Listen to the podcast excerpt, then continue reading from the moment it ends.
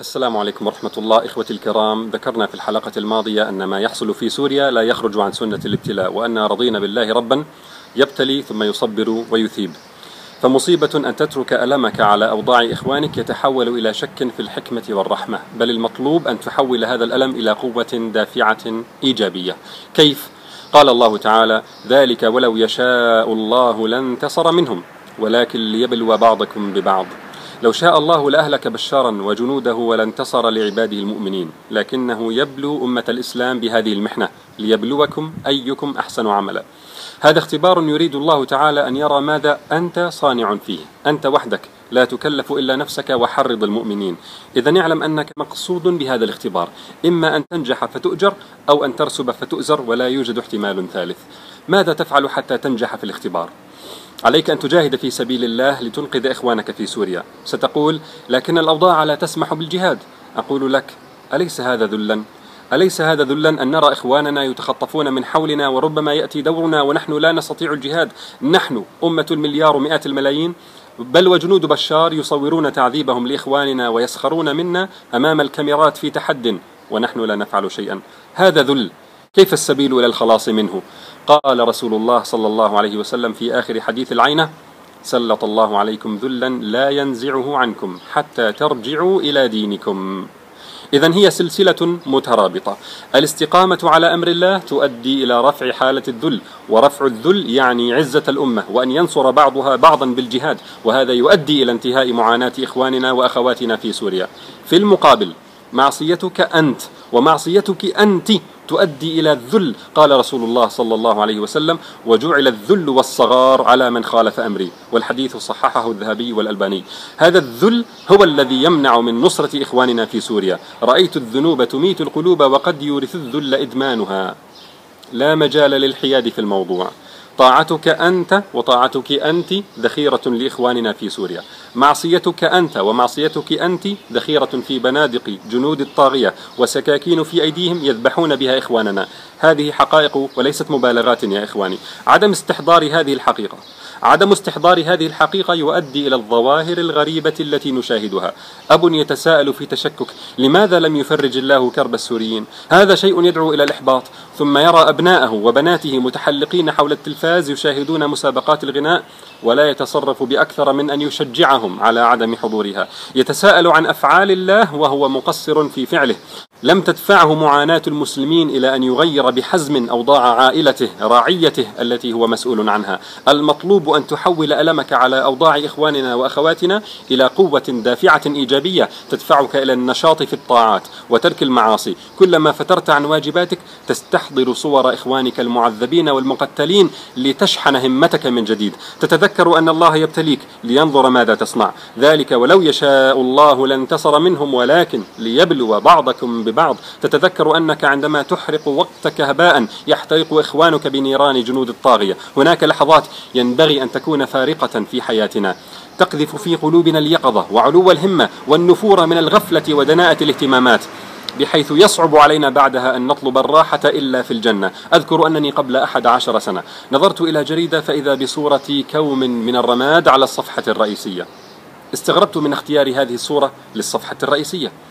لكنني عندما دققت النظر فيها فإذا بمعالم وجه محترق يد محترقة رجل محترقة مجموعة من المسلمين في جزر إندونيسية يكومون في مسجد ثم تضرم فيهم النار على يد نصارى حاقدين. في داخل الجريدة صورة لنساء مسلمات إندونيسيات يحملن في سيارات نقل كبيرة إلى مصير مجهول.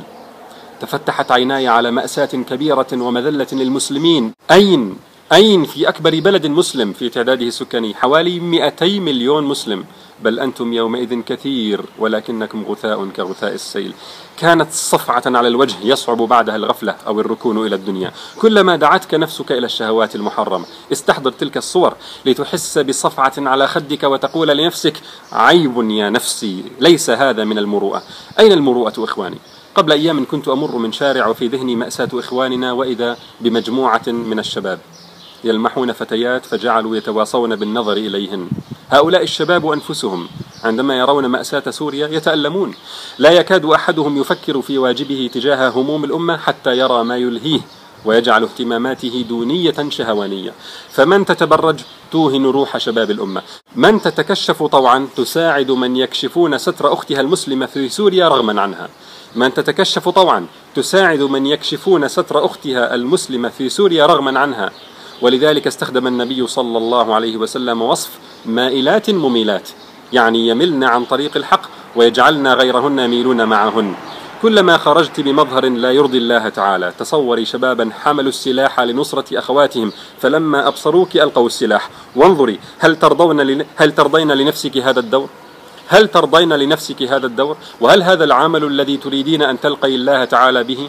عندما نسمع هذا الربط بين المعصية وذل الأمة فقد يثور في ذهننا واحد أو أكثر من أربعة تساؤلات التساؤل الأول وكم ستسهم معصيتي في هذه المأساة الكبيرة لإخواننا؟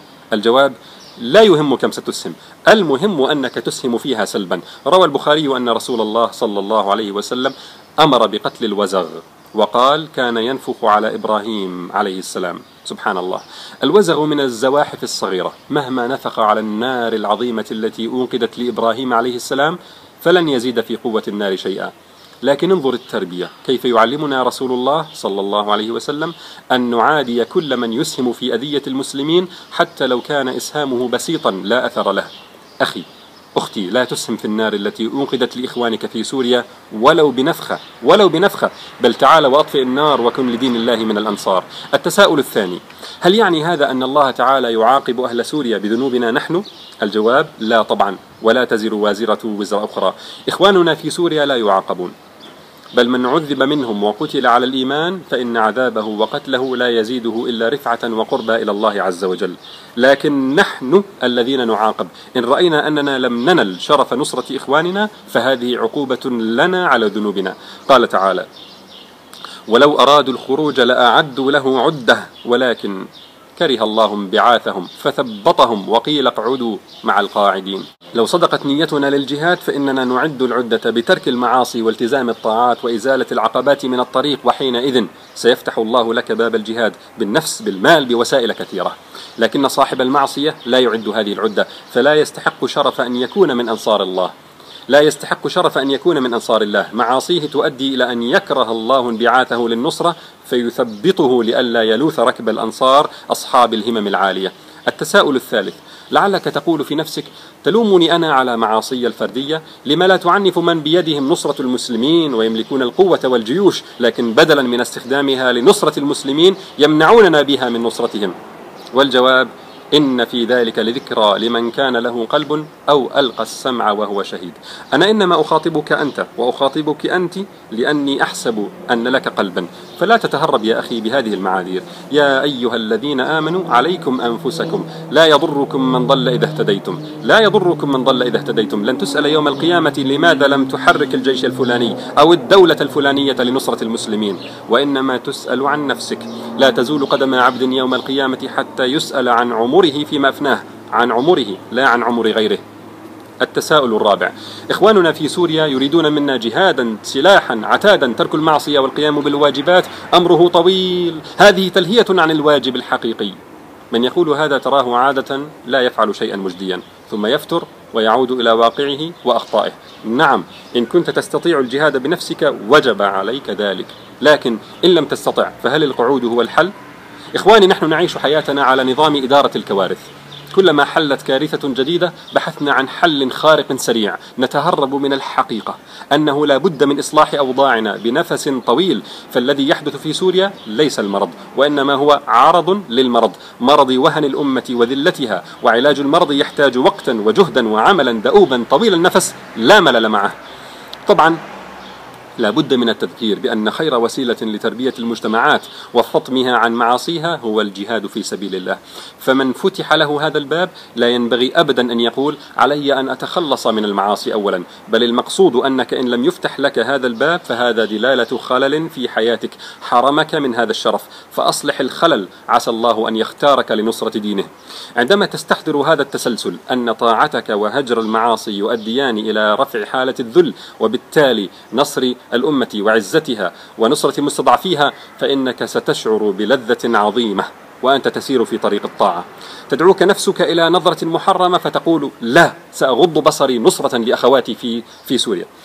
يخذلك الشيطان عن صلاة الفجر فتتذكر إخوانك وتقول أريد أن أكون من أنصار الله. تهب إلى صلاتك. ستحترم نفسك حينئذ وستعيش في انسجام مع ذاتك بدلا من جلدها ومقتها كلما شاهدت أوضاع إخوانك. إذا يا أخي حول همك على مآسي الأمة إلى قوة دافعة. انظر إلى أخيك السوري وهو يحرق بالنار ويقول يا رب يا الله. هو قدم نفسه في سبيل الله. فماذا قدمت أنت؟ ماذا قدمت أنت؟ من للأمة الغرقى إذا كنا الغريقين؟ إذا بقيت تنظر إلى مآسي الأمة ثم لا تفعل شيئا فسيتبلد إحساسك ويقسو قلبك بل جاهد نفسك وجاهد شهواتك واجعل همك على إخوانك شمعة في قلبك لا تنطفئ وحينئذ سيختارك الله وسيشرفك بنصرة إخوانك وييسر لك السبل والذين جاهدوا فينا لنهدينهم سبلنا وإن الله لمع المحسنين. خلاصة الحلقة. حول حزنك على أوضاع المسلمين إلى قوة دافعة تدفعك إلى النشاط في الطاعات والترفع عن المنكرات والسلام عليكم ورحمة الله.